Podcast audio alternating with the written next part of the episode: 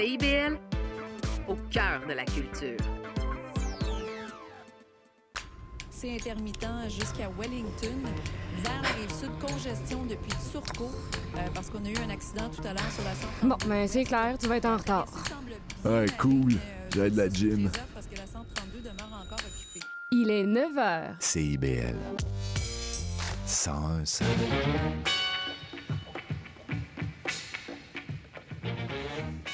Bonjour à toutes et à tous, vous écoutez Les Aurores Montréal sur CIBL. Ici Charline Caro, votre animatrice, ravie de vous retrouver en ce mercredi 11 septembre.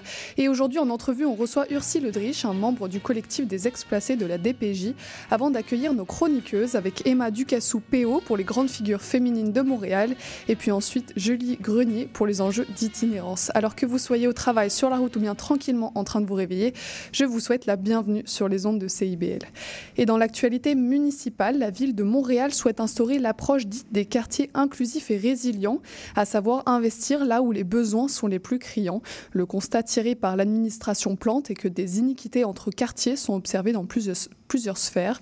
On peut citer par exemple les îlots de chaleur, le manque d'espace vert ou encore l'accessibilité aux transports en commun. L'objectif est donc d'offrir la même qualité de vie et les mêmes services à tous les Montréalais. Et pour ce faire, un no- nouvel outil permettra euh, d'évaluer l'état de défavorisation des quartiers de la ville et de rétablir ainsi l'équité sur le territoire. Vous pouvez notamment consulter la carte interactive qui a été publiée pour illustrer les résultats obtenus. Mais pour commencer, le projet, euh, pour commencer, pardon, le projet sera tout d'abord euh, mené dans trois quartiers avec euh, le nord-est de Montréal-Nord, le quartier Sainte-Marie et le quartier Saint-Pierre à la Chine. Et puis en ce moment à Montréal, c'est le Off de Jazz, le festival automnal de jazz qui pour sa 24e édition offre une trentaine de concerts euh, qui sont programmés dans 11 lieux différents partout dans la métropole. La sélection des artistes s'est effectuée suite à l'écoute à l'aveugle de plus de 200 projets soumis par des musiciens locaux et internationaux. Ce soir, vous pourrez par exemple retrouver le groupe Fake News, euh, Fake, Fake Noise, on va y arriver, à l'impro Montréal ou encore le trompettiste Chuck Copenace au ministère. Le festival dure jusqu'au 15 octobre. Et puis on continue sur CIBL avec Ursi Ledrich, membre du collectif des ex-placés de la DPJ.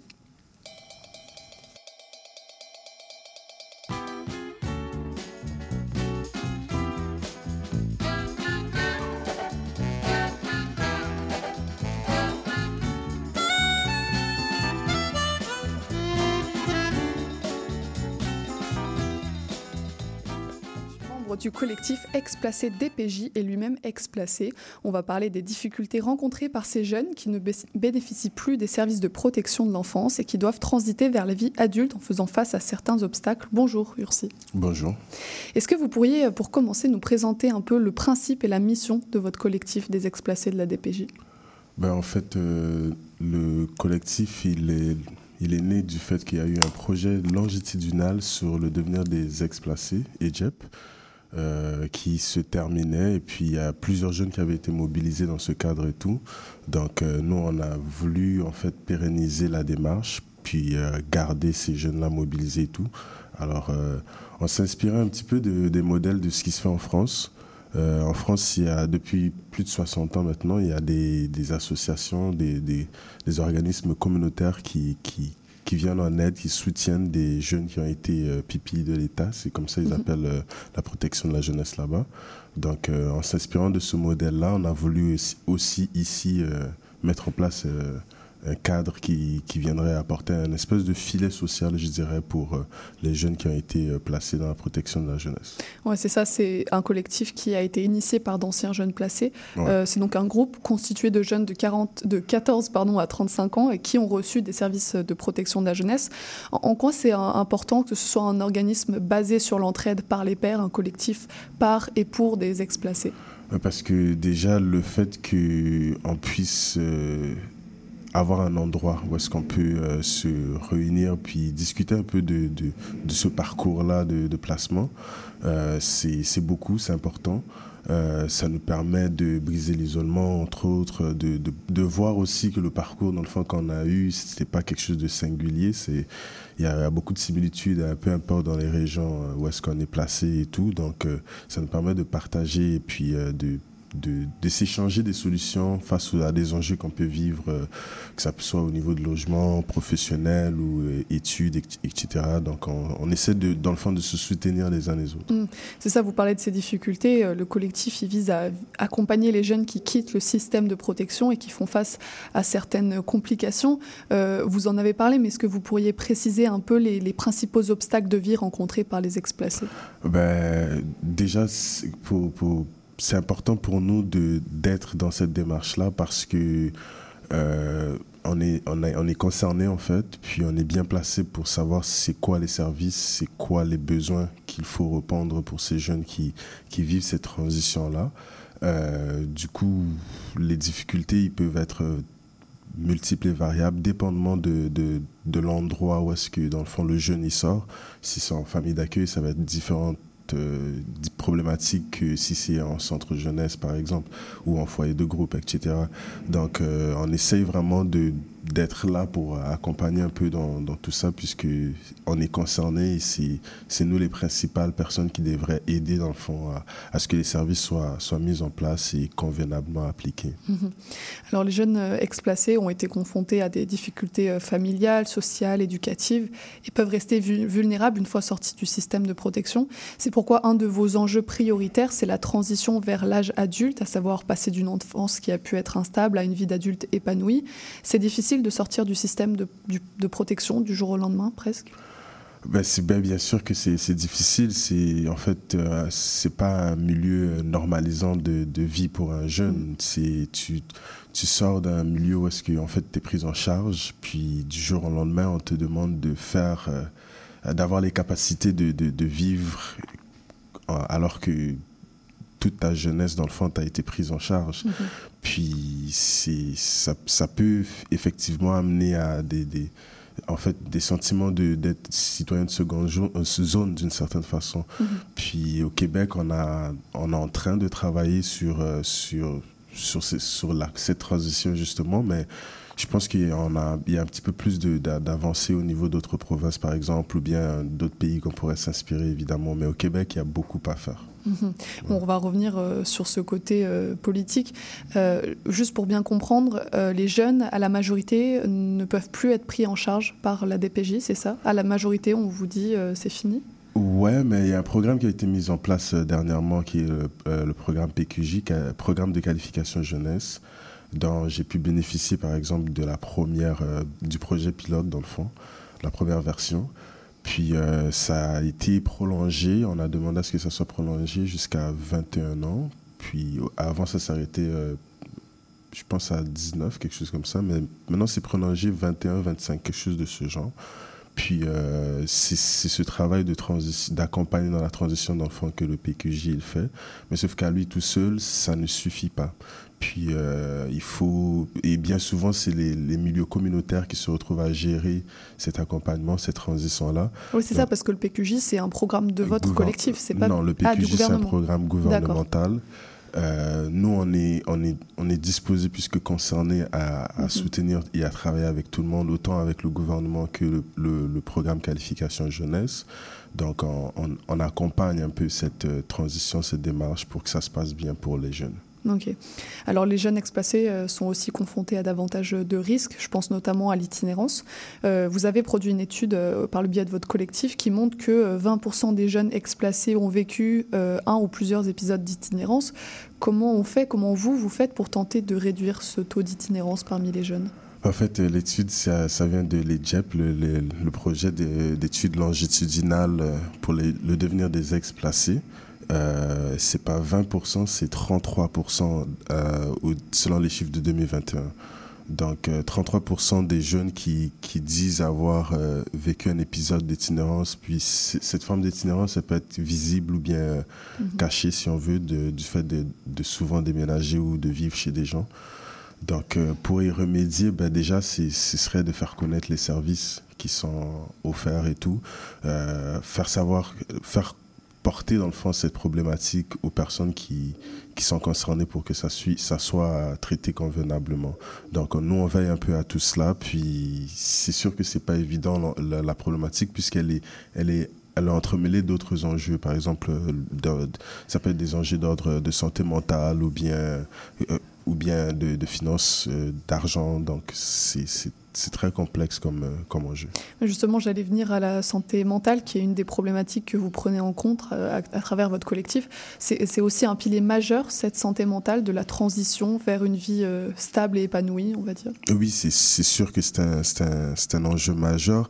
les chiffres de 2021 que je vous mentionnais parlent de 39% de jeunes qui disent avoir des enjeux de, de, santé, de santé mentale mhm. lorsqu'ils sortent d'un de, d'un placement. Puis en, en en termes d'idées, il y a à peu près 2000 jeunes par année qui sortent de la protection de la jeunesse, avec 39% d'entre eux qui, disent avoir des, enjeux de santé mentale. C'est déjà beaucoup. Puis, euh, vous parlez, oui, c'est sûr qu'en travail, c'est quelque on a des partenaires, par exemple, le mouvement Jeunes et Santé Mentale, on a des partenaires qui nous aident à, à gérer cette problématique. Puis on a aussi une approche à travers des, des, ateliers que nous sommes en train de faire. On a une approche qui vise justement à, ne plus travailler de façon euh, sectorielle ou bien en silo, mais vraiment d'une façon coordonnée, holistique, pour qu'on puisse apporter tous les services nécessaires aux jeunes qui ont besoin et qui sortent de, de ce placement-là. Oui, c'est ça, vous parlez de ces services, de ces activités. Concrètement, en euh, en quoi votre offre consiste? Par exemple, présentement, on travaille sur deux projets euh, majeurs.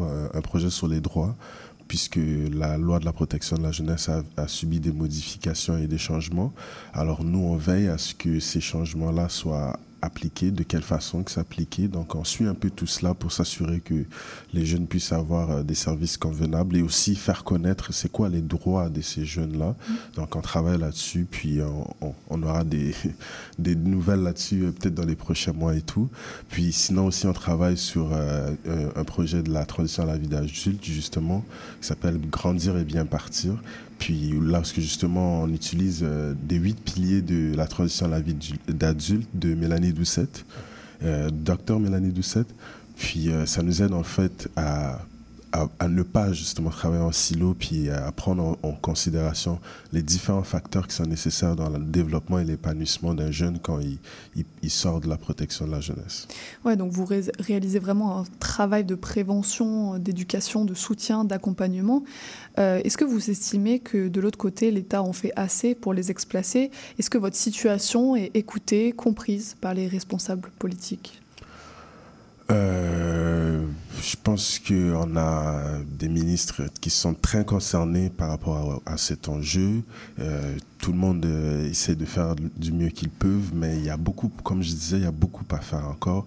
On a beaucoup de retard sur différents domaines et tout.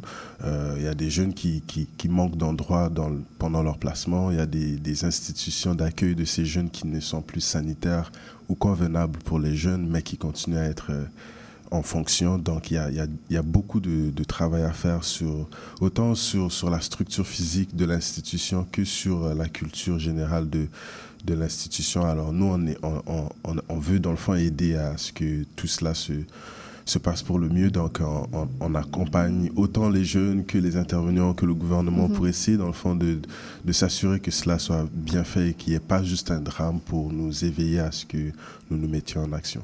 Vous parlez de ce retard. Il faut savoir aussi que le Québec est l'une des deux seules provinces à ne pas avoir de plan d'action pour la transition à la vie adulte des jeunes placés. Euh, est-ce que les, jeunes ex-placés euh, subissent euh, certaines discriminations à l'emploi? Est-ce que c'est plus dur de trouver du travail en raison de certains préjugés qui peuvent persister autour des anciens enfants de la DPJ ben, Évidemment, déjà, la plupart des gens, ils le vivent un peu négativement, d'où le pourquoi notre collectif, on, le met de l'avant quand est des ex-placés. Donc, euh, c'est pas évident lorsque tu pars avec euh, un retard. Et bien souvent, ça peut aussi être un retard scolaire. Euh, les cadres d'apprentissage n'ont pas été normaux. Donc, euh, on va avoir des retards scolaires, on va avoir des difficultés à se trouver et à se maintenir à l'emploi. Euh, dû à des facteurs d'enjeu de santé physique ou mentale. la santé physique, c'est quelque chose qui se dégrade rapidement dans le, au sein de ces jeunes-là et tout. Donc, il y a différentes différents trucs qu'il faut veiller pour permettre justement à faciliter l'intégration autant sociale que professionnelle de ces jeunes-là. Mais effectivement, il y a beaucoup de, de difficultés. On part avec plus de retard Mhm. que les normes- la norme de la société, dans le fond. Mais vous qui êtes un ex-placé, vous qui en côtoyez d'autres, vous connaissez le potentiel de ces jeunes. Vous savez qu'avec de l'accompagnement, ils pourront faire euh, des grandes choses, avoir un emploi stable, etc. Évidemment, on a dans les chiffres que je parlais, on a 25% de ces jeunes qui ont été placés qui disent vouloir, euh, ben, qui, qui obtiennent dans le fond leur diplôme d'études secondaires à 19 ans quand ils sortent dans le fond de, de la protection de la jeunesse versus euh, 77% de la Mhm. population. Donc c'est peu, mais leurs aspirations sont, sont énormes. Je pense qu'on a 35% de, leur- de, de ces jeunes-là qui disent à vouloir ou qui auraient aimé à- aller à l'université, par exemple. Donc, on a une, on a une perte au niveau de, de- d'une capacité que, qu'on pour- que ces jeunes-là pourraient apporter à la société et qu'on néglige comme ça. Donc, euh, c'est, c'est sûr que pas, c'est pas très positif. Et pour finir, vous, euh, plus personnellement, qu'est-ce que vous a apporté euh, cette, cet engagement auprès de- du collectif des ex-placés? Ben, moi, personnellement, ça, ça, me, ça me satisfait de voir que bon, on- le fait de, de s'engager dans le collectif, ben, on a pu apporter des modifications, par exemple, au niveau des lois, euh, de faire connaître euh, cet enjeu que, que personnellement, pour l'avoir vécu, je me sentais singulier là-dedans, mais alors que c'est quelque chose qui, qui est collectif, que on- un vécu que nous avons partagé, peu importe les, les régions que nous vivons au Québec. Donc c'est c'est pas pas quelque chose à vivre euh, négativement, bien au contraire. On est souvent on le vit souvent comme une punition pour avoir une famille dysfonctionnelle ou, ou problématique, alors que on a tout, tout le droit d'être euh, inclus dans la société, se sentir aimé et de apporter de l'amour aussi. Ah bah, Merci beaucoup euh, pour ces très beaux mots euh, en fin de- d'émission. Merci beaucoup, Ursula Ledrich, d'être venue nous parler de cet enjeu. Bonne journée. Merci. On écoute Doubidou de Kate Kuna et puis on retrouve notre chroniqueuse Emma Ducassou-Péo pour les grandes femmes de Montréal.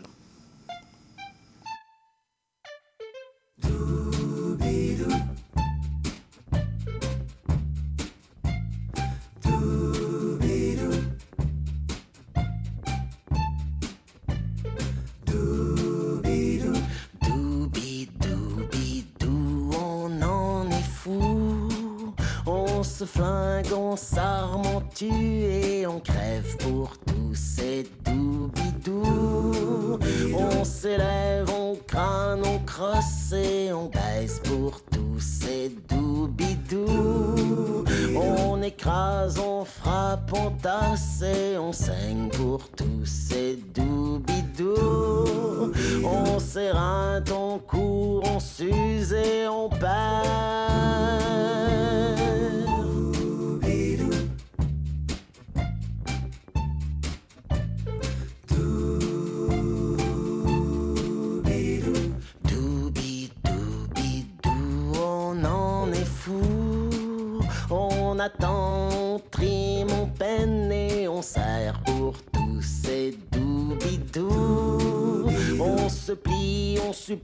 on accepte tout pour tous ces doubidou. On encaisse, on essuie, on mange des coups pour tous ces doubidou. On s'abaisse, on rampe, on marche à genoux.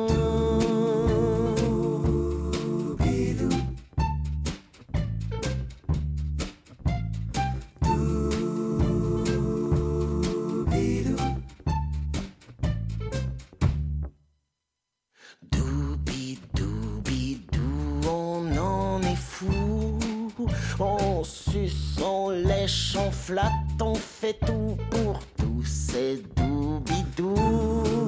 On voit rien, on dit rien et on devient sourd pour tous ces doubidou. On produit, on engraisse et on devient mou pour tous ces doubidou. On se case, on s'écrase, on compte ses sous.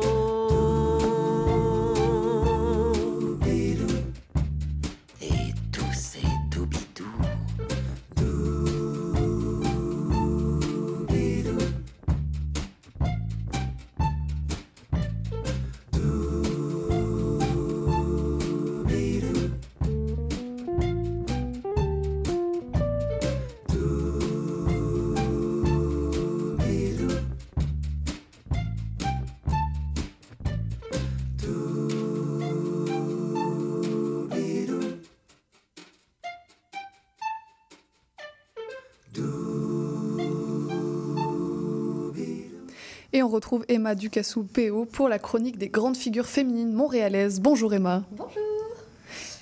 Euh, bah alors cette semaine, je vais vous parler de l'histoire de la ville de Montréal encore et toujours, euh, mais un peu différemment parce que l'histoire de la ville de Montréal, comme celle de nombreuses villes en Amérique du Nord, elle est liée à la colonisation européenne. D'ailleurs, le nom d'origine de ce territoire n'est pas Montréal, mais Georgiarke. Euh, je pense que je le prononce pas très bien d'ailleurs, je m'excuse. Euh, donc voilà, c'est le nom d'origine avant sa colonisation qui est aussi appelée euh, Fondation en 1642 par les colons français. Dont Jeanne Mance. Oui, dont notamment Jeanne Mance, dont on a parlé la semaine, enfin il y a deux semaines, qui, je le rappelle, n'est toujours pas féministe uniquement parce que c'est une femme et qu'elle a eu du pouvoir et dont on se souvient son, de son nom, chose qui est quand même un peu rare avec les femmes qui ont de l'influence. Mais euh, oui, la région, elle était habituée à habiter, pardon, euh, avant cette colonisation par plusieurs Premières Nations autochtones qui vivaient dans la région depuis des milliers d'années, bien euh, bien avant, pardon, l'arrivée des colons européens. Et parmi ces peuples, tu connais le nom de ces peuples? Non? J'avais les Mohawks, les Algonquins, les Hurons. Je pense que tu n'es pas une experte de l'histoire coloniale, on va rester sur les femmes. J'ai bah, j'ai supprimé les noms parce que j'arrivais pas à les prononcer. J'étais comme au lieu de faire. Ok, euh, ok, c'est bien. Euh, donc, euh, si je comprends bien, Montréal est un territoire non cédé, c'est ça? C'est ça. C'est vraiment très important de reconnaître que ces terres ont elles étaient prises aux peuples autochtones par la colonisation européenne et que les peuples autochtones continuent de revendiquer leurs droits territoriaux et culturels. Le Canada n'a pas été un État de droit pour les Premières Nations, les Métis et les Inuits, et le Québec a été fondé sur des traités d'amitié non respectés et des relations de force. Donc euh, oui, ces espaces euh, sont des territoires non cédés. Et donc, pour cette deuxième euh, chronique, tu vas nous parler d'une personne militante féministe autochtone, c'est bien Ouais. ça? C'est exactement ça. J'avais vraiment à cœur de, de parler d'une personne féministe autochtone aujourd'hui. Donc je vais vous parler de Hélène Gabriel, qui est une militante et artiste féministe autochtone, qui n'est donc pas montréalaise mais Mohawk, et ayant un lien avec les territoires sur lesquels la ville de Montréal se situe aujourd'hui. Euh, donc bien qu'elle soit surtout connue pour son activisme dans la région de euh, Kanesataki, Ouais, bravo. Merci.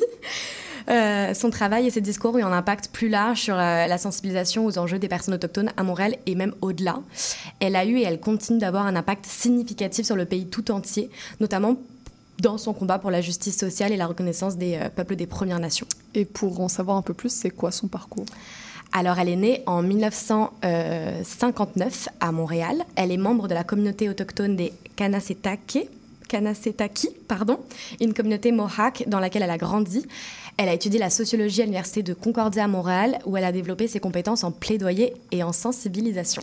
Et c'est des compétences qui vont beaucoup lui servir pendant la crise d'Oka, je crois. C'est exactement ça. En mars 1990, elle a rejoint le mouvement contre l'expansion du parcours du golfe d'Oka au Québec.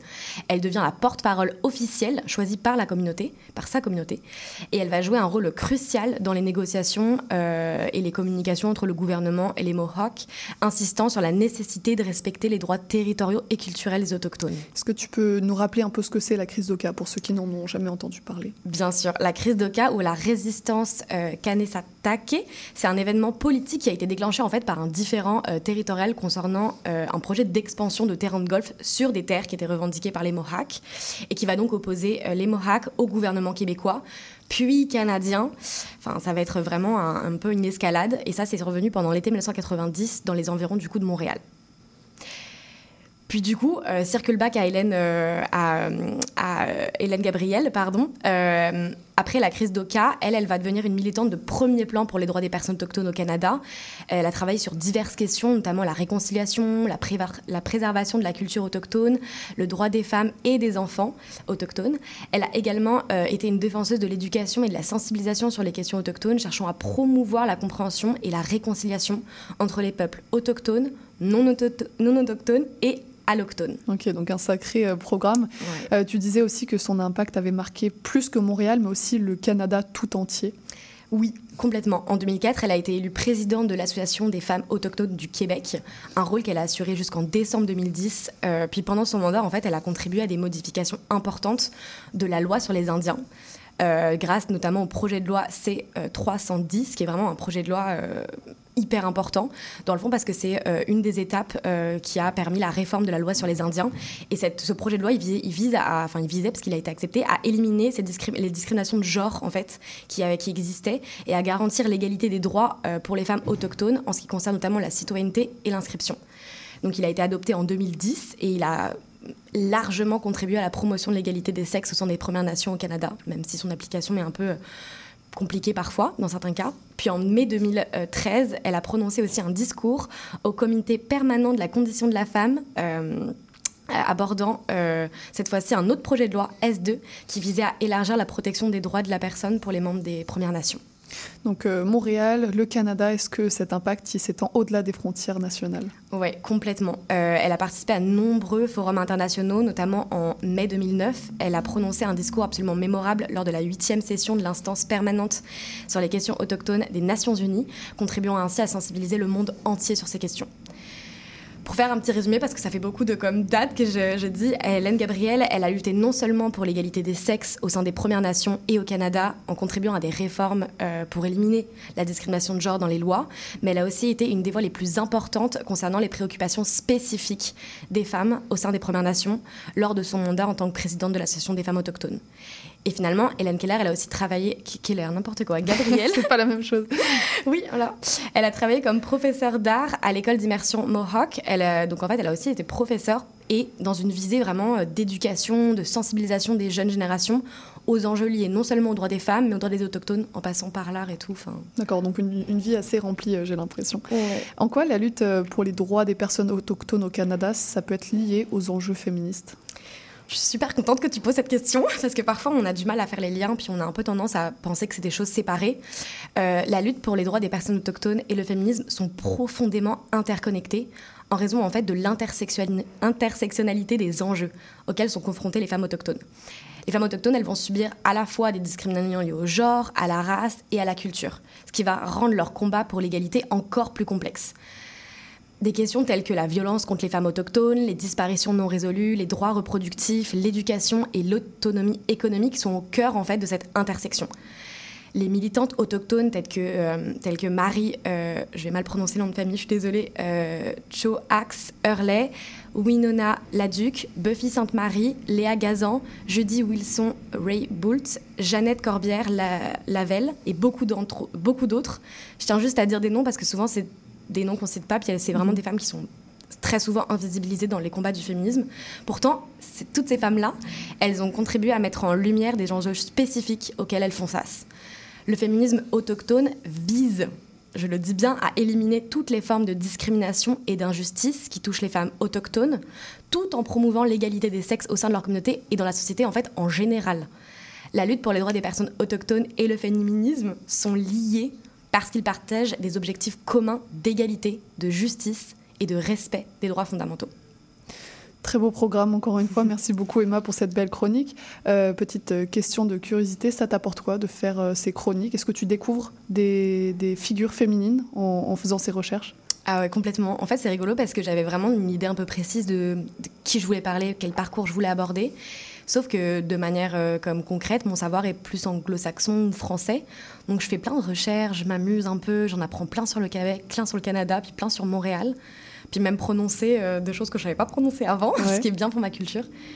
Puis euh, je découvre des femmes euh, et des personnes complètement inspirantes, puis j'ai plein d'idées pour les prochaines. Très bien. Est-ce que tu peux euh, nous pitcher un peu la, prochaine chronique ou t'as pas encore choisi parmi les nombreuses personnalités qui existent? J'hésite entre deux personnes. J'aimerais bien parler d'une personne féministe queer, parce que je pense que c'est important de... J'ai envie d'apporter une forme de diversité dans ces chroniques. Je trouve que dans le féminisme blanc, euh, bourgeois, un peu de universitaire. Parfois, on va parler beaucoup de parcours assez euh, linéaires ou de personnes féministes qui n'ont pas forcément lutté pour les, droits des personnes racisées, autochtones ou queer. Donc, j'aimerais bien essayer de trouver des enjeux, euh, des personnes qui représentent l'intersectionnalité que j'aimerais bien avoir pour cette chronique. Donc, je pensais à une, une artiste queer lesbienne euh, mais je dévoilerai pas son nom tout de suite. on va faire nos recherches, on va trouver. Et en général, quelles sont tes ressources pour faire toutes ces recherches sur Internet? Est-ce que tu as des sites euh, particuliers, des livres, des podcasts peut-être? Eh bien, c'est ça, je trouve que ça, c'est un grand enjeu de... auquel il faudrait y avoir un débat, mais c'est que je, je, galère un peu. Mhm. Enfin, c'est bête, mais ben, je, l'avais dit pendant la première chronique, euh, j'avais comme tapé sur Google euh, personnes féministes, militants, militantes. Et bah, direct, on m'avait montré Jeanne Mance, là, mais comme à Montréal. puis euh, je, je, vais, euh, je vais pas mal à la bibliothèque. Envoyé des courriels autour de moi. des petits messages à, mes, à des amis pour leur, pour leur demander s'ils avaient le parcours d'une personne en particulier qui leur semblait probant, dont je pouvais parler. Mais pas mal la, la bibliothèque du, de Montréal, la la banque La banque. très bien, logique pour une bibliothèque. très bien, merci beaucoup Emma, en tout cas pour cette belle chronique. On se retrouve dans deux semaines. Euh, restez avec nous sur CIBL, une petite pause pub et musique, et puis on revient pour la chronique de Julie Grenier sur les enjeux d'itinérance. Faut qu'on parle. J'ai l'impression que je t'intéresse plus. Quand on est ensemble, tu regardes ailleurs. Tout semble plus intéressant que moi. Je le sais que je suis plate. Je, je le sais que tu veux garder tes vieilles habitudes. Mais j'aimerais ça sentir que tu me regardes que tu es concentré sur moi. J'aimerais sentir que j'ai toute ton attention. Sinon, tu pourrais avoir un accident. La route a besoin que vous soyez concentré. Au volant, portez toute votre attention sur la route. Un message de la Société de l'assurance automobile du Québec. Le bingo de CIBL arrive sur les ondes du 105 FM. Courez la chance de gagner 2500 dollars en prix. Procurez-vous une carte de bingo dans un commerce inscrit sur notre site web et branchez-vous sur le 105 FM. Pour connaître le point de vente le plus près de chez vous, consultez le CIBL105.com. Dès le 22 octobre, on joue au bingo de CIBL tous les dimanches dès 16h sommes votre rendez-vous de la fin de semaine. En compagnie de nos collaborateurs, on vous informe, divertit et on vous joue le meilleur du hip-hop, afro et rap. Votre dose de bonheur radio électrisant et contagieux. Samedi dès 11h, c'est Chadamar FM sur CIVL 1015 Montréal. Salut, c'est Laurie Vachon. Dans Attache Tatoon, tu vas découvrir les artistes d'aujourd'hui et de demain. Une heure d'entrevue avec les artistes émergents pour parler de création, de leurs influences et bien sûr de leur univers. Viens écouter Attache Tatoon. Une heure de musique, une heure de découverte, c'est dans Attache Tatoon, jeudi de 13h à 14h sur CIBL 101.5. CIBL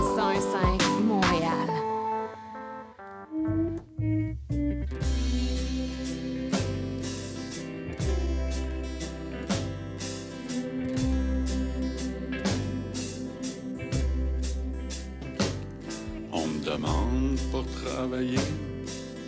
Je veux rien savoir. On me demande pour payer. Je veux rien savoir. On me demande d'aller voter. Je veux rien savoir quand tu me demandes de t'aider. Ben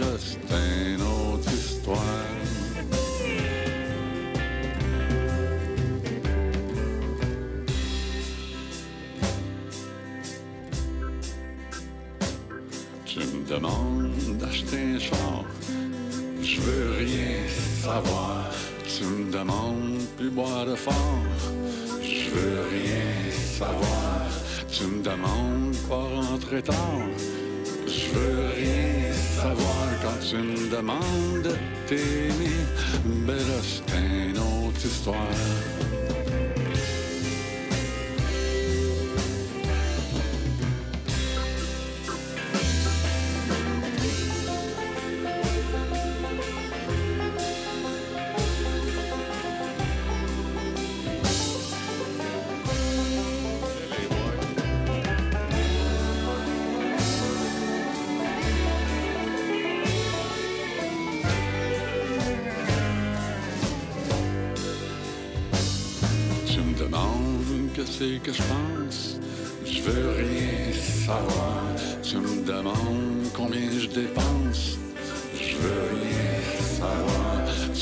Demandes de faire du sens.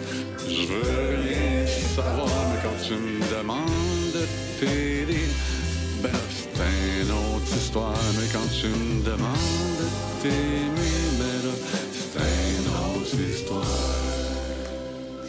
C'était Rien savoir de Thibaut de Corta et on reçoit aujourd'hui Julie Grenier, notre nouvelle chroniqueuse qui viendra chaque mois nous parler des enjeux liés à l'itinérance. Bonjour Julie. Bonjour.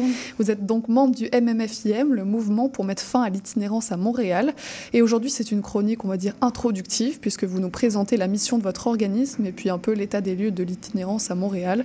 Pour commencer, c'est donc quoi exactement le MMFIM ben, alors bonjour, et merci euh, d'avoir choisi d'abord de, de faire de l'itinérance une chronique mensuelle. Je pense que c'est un sujet qui, qui nous habite à Montréal, fort malheureusement. Donc, c'est heureux qu'on puisse en discuter ensemble. Et en fait, le mouvement pour mettre fin à l'itinérance à Montréal, c'est un regroupement qui existe là et qui, qui vise à ce que l'ensemble des acteurs collaborent pour améliorer les conditions des personnes en situation d'itinérance à Montréal. Donc, à la fois pour la prévenir, mais surtout pour aussi mettre fin à l'itinérance. Donc, le mouvement regroupe une quarantaine de membres, euh, majoritairement des membres OSBL, des noms que vous connaissez dans le paysage montréalais, que ce soit la mission Brewery, la mission Bon Accueil, l'accueil Bono, euh, le GIFAM, le Pas de la rue, la mhm. Maison du Père, tous les grands organismes que vous pouvez connaître. Mais le mouvement compte aussi sur des, euh, des joueurs institutionnels. Donc, on a l'Institut du développement urbain, on a la Chambre de commerce de Montréal métropolitain, le CHUM. Donc, il y a différents joueurs, comme je vous disais, je vous lisais un peu la mission, là, qui, qui sont intéressés à, à faire de la lutte et de la prévention de l'itinérance euh, leur cheval de bataille. Donc, euh, tous ces gens-là collaborent ensemble et euh, le mouvement existe depuis, officiellement depuis 2015. il a notamment été l'instigateur du premier dénombrement des personnes en situation d'itinérance à Montréal. Vous êtes donc un le regroupement de l'ensemble des acteurs montréalais qui œuvrent pour, contre l'itinérance? Je vous dirais qu'on est un regroupement important. Il en existe un autre qui, qui regroupe aussi d'autres, euh, d'autres organismes et avec qui on, on, travaille de concert, évidemment, parce qu'on a tous un même intérêt. Mais je vous dirais que c'est ça, le, mouvement pour mettre fin à l'itinérance à Montréal regroupe plusieurs euh, gros joueurs euh, OSBL. Et est-ce que vous avez un contact direct avec les itinérants ou ce n'est pas votre rôle? Vous vous occupez plutôt des acteurs? Nous, on s'occupe plus des acteurs. Donc, ce sont nos membres qui, qui ont, dans le fond, les différentes missions auprès de la population en situation d'itinérance euh, à Montréal directement. Évidemment, euh, on collabore de très près avec eux et tous les projets ou toutes les, euh, tous les dossiers que nous défendons visent directement les conditions des personnes. Mm-hmm. et donc, quels sont les programmes, les projets que vous offrez à ces membres? En fait, le, plus grand cheval de bataille euh, du mouvement, c'est l'accès au logement, parce que le, le, leitmotiv euh, derrière la création du mouvement, c'est que la solution à l'itinérance est le logement. Euh, maintenant, le logement c'est un sens large. Le logement peut prendre différentes formes. Euh, le logement, c'est d'avoir un toit sur la tête et c'est aussi d'avoir l'accompagnement nécessaire pour être capable soit de le garder, son mm. toit, soit de le retrouver. Euh, donc, c'est vraiment le grand chapeau qui réunit les acteurs qui, euh, qui, sont, qui sont au sein du mouvement.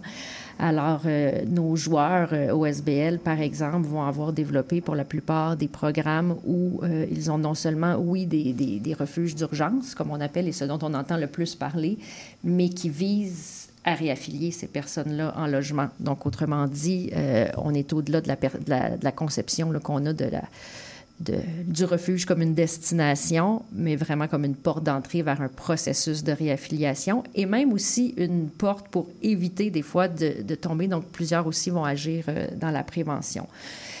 Au mouvement, il y a également tout un volet formation euh, depuis deux ans également. Donc, euh, ce que ça veut dire, c'est que le, mouvement offre de la formation à ses membres, mais éventuellement aussi à d'autres instances qui pourraient être intéressées à se former. Euh, certaines formations comme l'ABC de l'itinérance ou comment composer, comment cohabiter euh, avec cette réalité-là, mais des formations aussi diversifiées que des, des, des, formations plus liées à l'intervention. Ça peut être en prévention du suicide, ça peut être pour euh, gérer les, les, contacts plus violents. Donc, il y a tout le volet formation et le mouvement s'intéresse beaucoup aussi à ce qui est quantitatif, aux données probantes. Donc, euh, le mouvement est aussi le gardien d'un tableau de bord qui s'appelle 2000 solutions, euh, qui s'appelait 2000 solutions parce qu'à l'origine, c'était d'arriver de placer 2000 personnes en logement. Ce seuil-là a été atteint et on l'a renouvelé. Euh, ce, tableau de bord-là, on continue de suivre les programmes de nos différents joueurs. Puis, à titre d'exemple, dans la dernière année, c'est 491 personnes que les membres du mouvement pour mettre fin à l'itinérance à Montréal ont réussi à réaffilier en logement à travers leurs différents programmes. C'est ça, j'ai vu que vous aviez des programmes de prévention qui sont basés sur des données probantes. En quoi ça consiste Bien, Je vais vous donner un exemple. La Maison du Père, un organisme qui, qui a pignon sur rue, pas tellement loin d'ici, euh, a un service de prévention. Ce que ça veut dire, c'est que les gens peuvent euh, avoir accès, avant, dans, quand ils sont dans une situation de précarité, à du soutien. Euh, et ça donne aussi un certain monitoring de on dit souvent le robinet, il faut le fermer. Ben justement, que le robinet est encore ouvert et qu'il y a des gens qui sont en situation de, précarité. À titre d'exemple, on me soulignait que on est, à la mi-septembre, on m'a dit depuis le début du mois, on a eu 68 personnes en situation de précarité qui nous ont, qui nous ont interpellés pour dire ben, on, risque de perdre notre logement ou on, du moins ça ne va pas. Donc, ça, c'est dans un organisme seulement. Donc, quand on parle de prévention, c'est un, oui, d'être capable d'aider les gens euh, avant de basculer. Évidemment, la prévention aussi, ça va être un, sens beaucoup plus large qui peut être tout aussi les points de bascule que, que des personnes peuvent vivre, une sortie d'institution, une sortie carcérale, une sortie de centre jeunesse. Euh, ça peut être aussi euh, ce que je voulais dire, ça c'est de la prévention qu'on appelle secondaire, mais de la prévention primaire, c'est-à-dire ça peut être tout ce qui va être l'aide euh, au loyer ou tout ce qui peut être là, les, les, les, fonctions qui vont permettre à des gens de, de ne pas sombrer euh, dans une situation d'itinérance ou de précarité extrême. On voit donc à, travers euh, tous vos membres que de nombreux organismes communautaires existent à Montréal, dans le milieu de l'itinérance notamment. Est-ce que Montréal est une ville particulièrement dynamique sur le plan communautaire d'abord et puis ensuite sur le plan de la lutte contre l'itinérance? Bien, j'oserais répondre que oui, euh, au sens où euh, c'est pas heureux qu'on doive être aussi dynamique, c'est-à-dire qu'on a des réelles problématiques qui, euh, qui sont pressantes actuellement, qui qui sont pas encore aussi dramatiques peut-être que dans d'autres grandes villes, mais quand même qui sont assez graves pour qu'on doive s'en préoccuper très sérieusement. Et je pense qu'on compte sur un tissu euh, communautaire effectivement très riche, très dynamique, très mobilisé. J'anime personnellement un groupe là, qui s'appelle Synergie à tous les mois. Euh, ce sont euh, les, responsables cliniques, si on veut, des, différents organismes euh, membres du mouvement qui, de leur plein gré, ont décidé d'avoir cette table-là où ils mettent en commun leurs projets, leurs programmes, où est-ce qu'ils trouvent des points de jonction entre eux pour mieux faire les choses. et c'est complètement volontaire. Donc, pour moi, c'est un indicateur qui peut être parlant sur la le, volontarisme et le dynamisme de cet écosystème-là, qui est pourtant très difficile. Euh, on sait les années qu'on vient de traverser avec la pandémie. On sait que celles qu'on continue de traverser avec les, pénuries de personnel, les crises opioïdes, le manque de logement. Donc, ces gens-là sont infatigables dans leur, euh, dans leur recherche de, solutions et méritent vraiment une grande admiration. Oui, bah pour, pour, revenir au contexte actuel, euh, quel est l'état de l'itinérance aujourd'hui à Montréal? Je pense que vous avez vu, euh, comme nous, les résultats euh, du dénombrement qui ont été dévoilés. Le dénombrement a eu lieu il y a un an maintenant, mais les résultats ont été dévoilés euh, dernièrement. ça témoigne d'une forte hausse à Montréal, mais aussi ailleurs. cette hausse-là, évidemment, sur le terrain, elle était, elle était constatée et présumée depuis longtemps. Mm. ce qui est, ce qui est comment je dirais, mobilisant peut-être en ce moment, c'est que c'est comme si le, chiffre frappe et là, soudainement, c'est sur toutes les lèvres. Euh, nous, on, est avec des gens qui, mm-hmm. ça fait des années, qui font ça, qui ne pensent qu'à ça et qui ne méritent que d'avoir les moyens pour continuer d'aider les gens de, de, la meilleure façon. Euh, donc, le, timing que ça donne actuellement, c'est que oui, euh, on, s'en préoccupe beaucoup plus socialement. Euh, on le voit au mouvement, notamment avec nos membres, euh, nos membres affaires qui, se mobilisent et qui ont décidé là, de, vraiment créer une instance avec nous pour faire partie des solutions puis commencer à aider. Donc, oui, c'est très préoccupant. puis, ce qui est préoccupant, c'est que on sait quoi faire. Comme je vous disais, la, réaffiliation en logement ou la, prévention de la perte de logement, tout se joue là. Maintenant, il faut avoir le moyen de le faire et de le faire intensément. Et c'est ça qui est plus difficile de faire pour toutes sortes de raisons, euh, à la fois systémiques et euh, économiques. Il y a eu la pandémie, il y a la crise du logement, il y a l'inflation euh, des produits alimentaires notamment. J'imagine que la situation actuelle est difficile à vivre, à gérer pour les organismes plus que les années auparavant. Oui, puis j'ajouterais à ce que vous dites, c'est conjugué aussi à un certain essoufflement. Là. Ils ont usé de tellement d'imagination de, au plus fort de la pandémie. Euh, ensuite, euh, quand on pense se relever de quelque chose, euh, mais non, on se relève pas. En fait, on, on continue le combat. Donc, c'est sûr que il y a quand même un certain épuisement, mais en même temps, cet épuisement-là n'a d'égal, selon moi, que leur, leur vivacité aussi à continuer de trouver des solutions. Euh, mais les défis sont immenses en ce moment pour accélérer ces solutions-là parce que la rareté des logements et puis la difficulté aussi de, conjuguer tout ce qui est à notre portée pour produire des résultats. Je vous ai parlé des 491 personnes, mais cette recette-là, on pourrait la démultiplier. Mais pour ça, il faut avoir des financements pour accompagner les gens, il faut avoir des logements, il faut trouver les logements. Parfois, il faut les faire, faut les faire euh, pas subventionnés, mais accrédités par une instance particulière. Donc, la, ou, faire lever de terre un nouveau, un nouveau projet immobilier. Donc, tout ça, c'est beaucoup de temps, beaucoup de démarches et je pense qu'on n'estime pas euh, le poids de ça qui repose, dans le fond, sur des organismes mm. Qui, au final, sont aussi toujours un peu euh, entre deux, euh, entre deux reconductions de financement, entre deux programmes pour, pour continuer à le faire. Et toutes ces démarches, tout ce casse-tête, est-ce que ça vous, ça vous décourage ou est-ce que ça vous motive? Est-ce que ces taux d'itinérance, ça vous pousse à, à vous acharner encore plus pour lutter contre l'itinérance ou à un moment vous vous dites bah, c'est trop, on a besoin d'aide? Bien, je pense que, en fait, on ne peut pas se décourager parce que si, si, les gens qui sont au cœur de ça se découragent, on va vraiment avoir un mm. sérieux problème. Euh, je pense qu'il faut s'encourager, euh, au contraire, il faut voir le verre à moitié plein, c'est-à-dire qu'il faut s'encourager des signaux qu'on entend, qu'à la mise à jour économique, on va avoir une attention particulière. Ça, c'est quelque chose, on n'a jamais entendu ça, ou une mobilisation comme on a eu euh, avec le sommet de l'Union des municipalités il y a quelques semaines. Il faut vraiment tirer profit là, de, de ce, ce choc ce réveil brutal euh, social, mm. sociétal qu'on a avec les chiffres. Des fois, ça prend ça. Alors, je pense que non, il ne faut pas se décourager, il faut redoubler. Mais quand vous dites avez-vous besoin d'aide, oui, on a besoin d'aide. Et cette aide-là, ben, c'est le fait que ce soit. Euh, ce soit une responsabilité de toutes les instances et non simplement euh, bon, d'un créneau de la société, à savoir les organismes, et où, oui, le ministère de la Santé et des Services sociaux qui, qui, qui chapeaute la politique, mais qui a besoin d'aide de ses confrères, là, mm-hmm. qui a besoin que l'habitation s'en mêle, qui a besoin que les finances s'en mêlent, qui a besoin que, la métropole s'en mêle, qui a besoin que le premier ministre s'en mêle. En fait, il faut que ça soit l'affaire de tout le monde.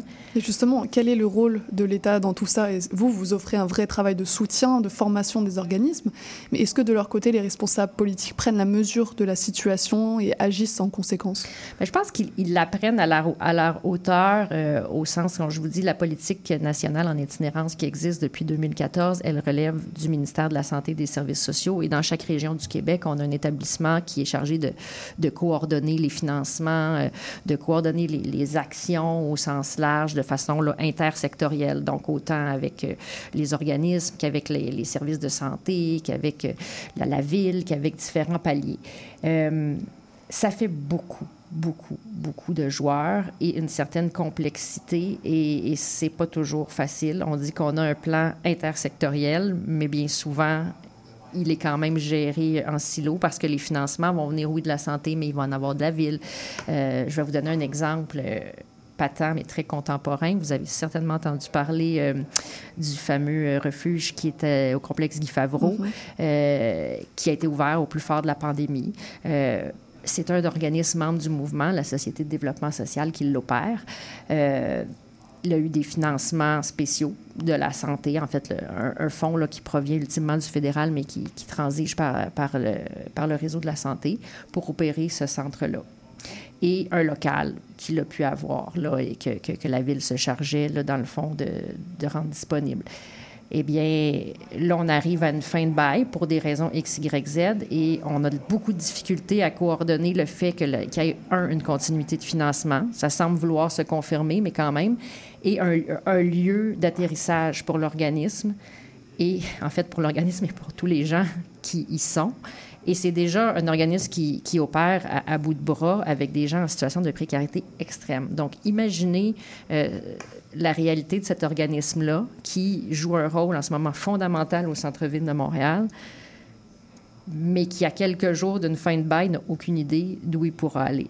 Et ce, à cause de la complexité ambiante, c'est-à-dire euh, les zonages, les pas dans ma cour, euh, la disponibilité de locaux, la, la concurrence d'un financement avec un autre. Donc, ça, c'est ça, c'est le quotidien de ces euh, organismes-là, qui, au final, ben, ont 85 personnes très, très hypothéqués euh, qui, qui, dorment là tous les soirs. Ouais, c'est une situation euh, très complexe. En tout cas, merci euh, Julie d'être venue nous, nous, expliquer un peu tous ces enjeux liés à l'itinérance. On vous retrouve le mois prochain pour votre prochaine chronique. Merci beaucoup et puis merci, à bientôt. ça fait plaisir. Une courte pause musicale avec Naïve de Paul-André Cassidy et puis on retrouve Béatrice Grandet qui va venir nous pitcher sa prochaine émission.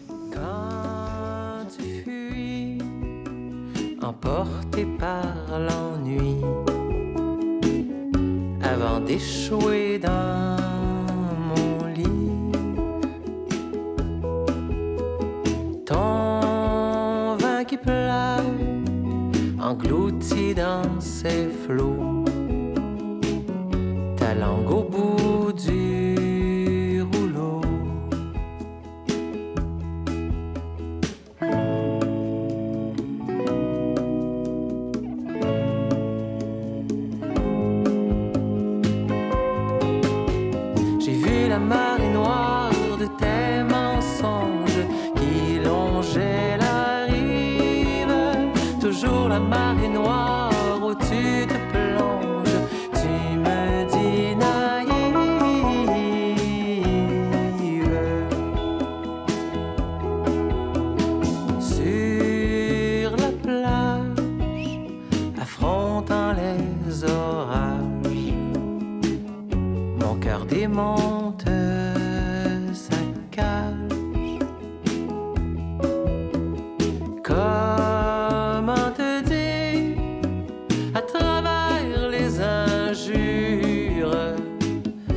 je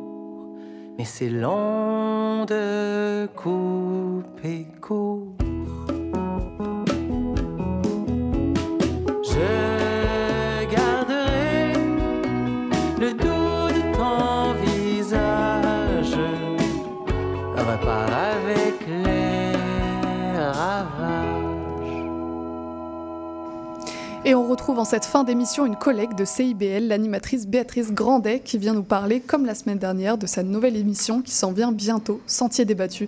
Bonjour Béatrice. Bonjour Charline, bonjour à tous. Est-ce que tu pourrais nous pitcher un peu à nouveau le concept de ton émission?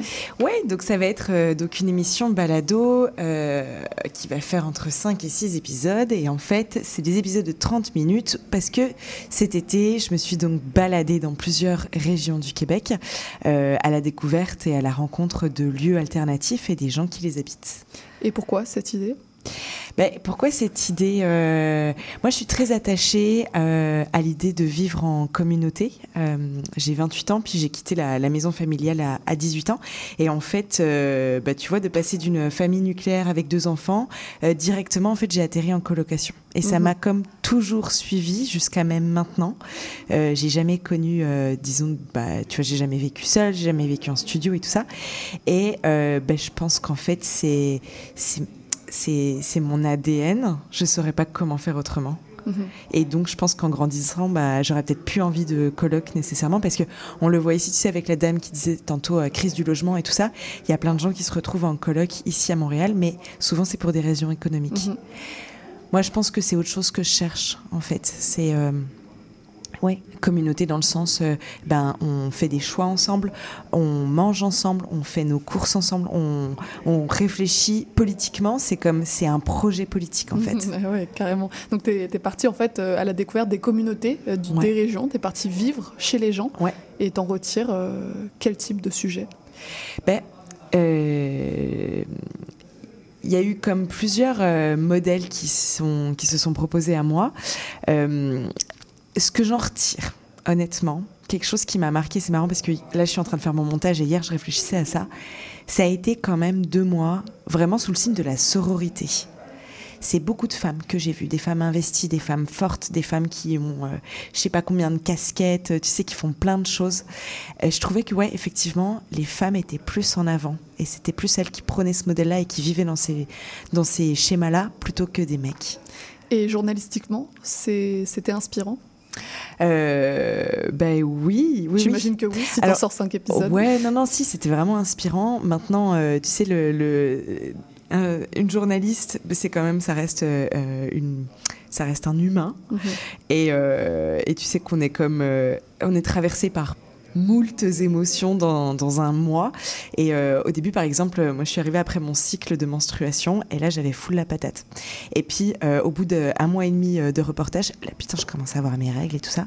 Mais j'étais comme, tu sais, j'étais fatiguée. J'avais la peur de déranger. Mhm. et c'est un peu ça, là, qui m'a un peu suivi à la fin. C'était, ah ouais, tu sais, je, je, dors quand même chez des gens tous les soirs. J'ai peur de déranger. Mais c'est con parce qu'en fait, les gens que je dérange ce soir, c'est pas les gens que j'ai dérangés la semaine dernière eux, ils s'en tapent. Ouais, donc ça va. Mais moi, c'est comme si ça me suivait, que c'était écrit sur mon front Je suis la squatteuse.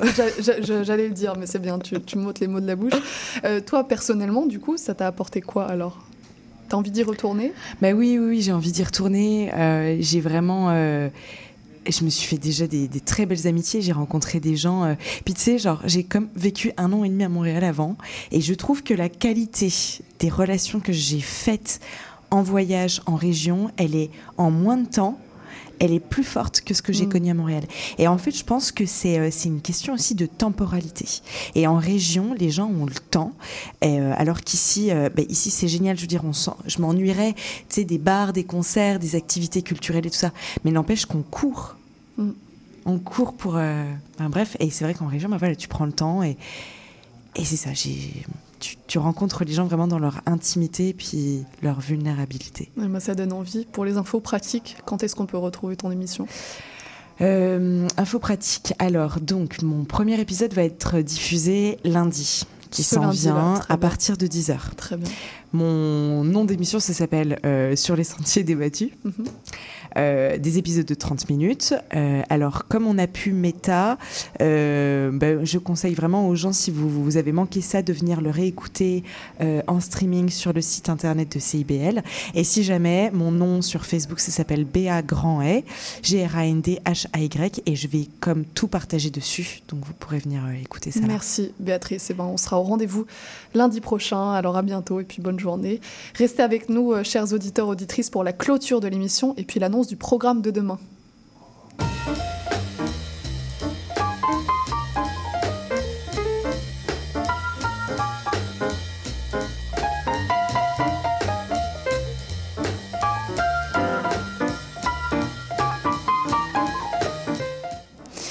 Et l'émission d'aujourd'hui touche déjà à sa fin. Je tiens bien sûr à remercier Ursi Ledrich, Emma Ducassoupéo et Julie Grenier pour leur venue au micro de CIBL.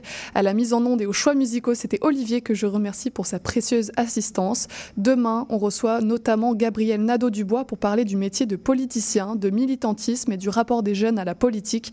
Alors restez branchés pour cette longue entrevue qui s'annonce très intéressante. C'était Charline euh, Caro sur CIBL. Je vous remercie pour votre écoute et je vous dis à demain pour notre prochaine émission mission.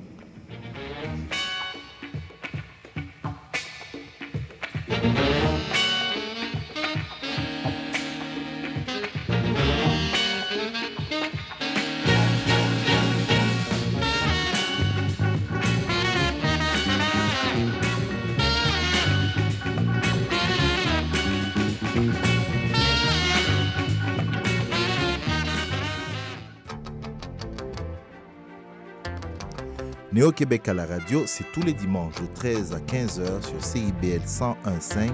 C'est un rendez-vous.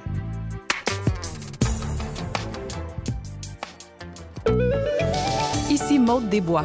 À l'effet durable, on parle d'environnement, de défis de société et de développement durable en s'appuyant sur l'actualité environnementale. C'est un rendez-vous tous les mardis 10h, rediffusion lundi 8h sur les ondes de CIBL 101.5. Ah, la bouffe! Sophie Ginou et Gilles Dameneux mettent la table pour vous servir tout ce qui se passe dans l'industrie. Au menu, les chefs, les artisans, les producteurs, les initiatives alimentaires, tous les développements autour du mouvement vegan, les solutions au gaspillage, découverte des produits locaux, les tendances et les événements à venir. Plaisir gourmand. Tous les mardis, 18h. CIBL, au cœur de la bouffe.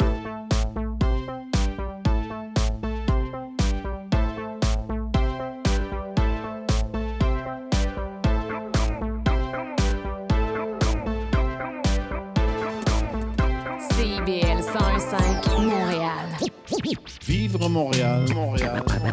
Alors, ici c'est IBL. On entre en onde bientôt. Bientôt.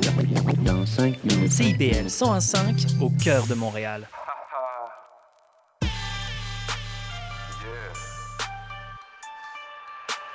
Vous savez c'est qui?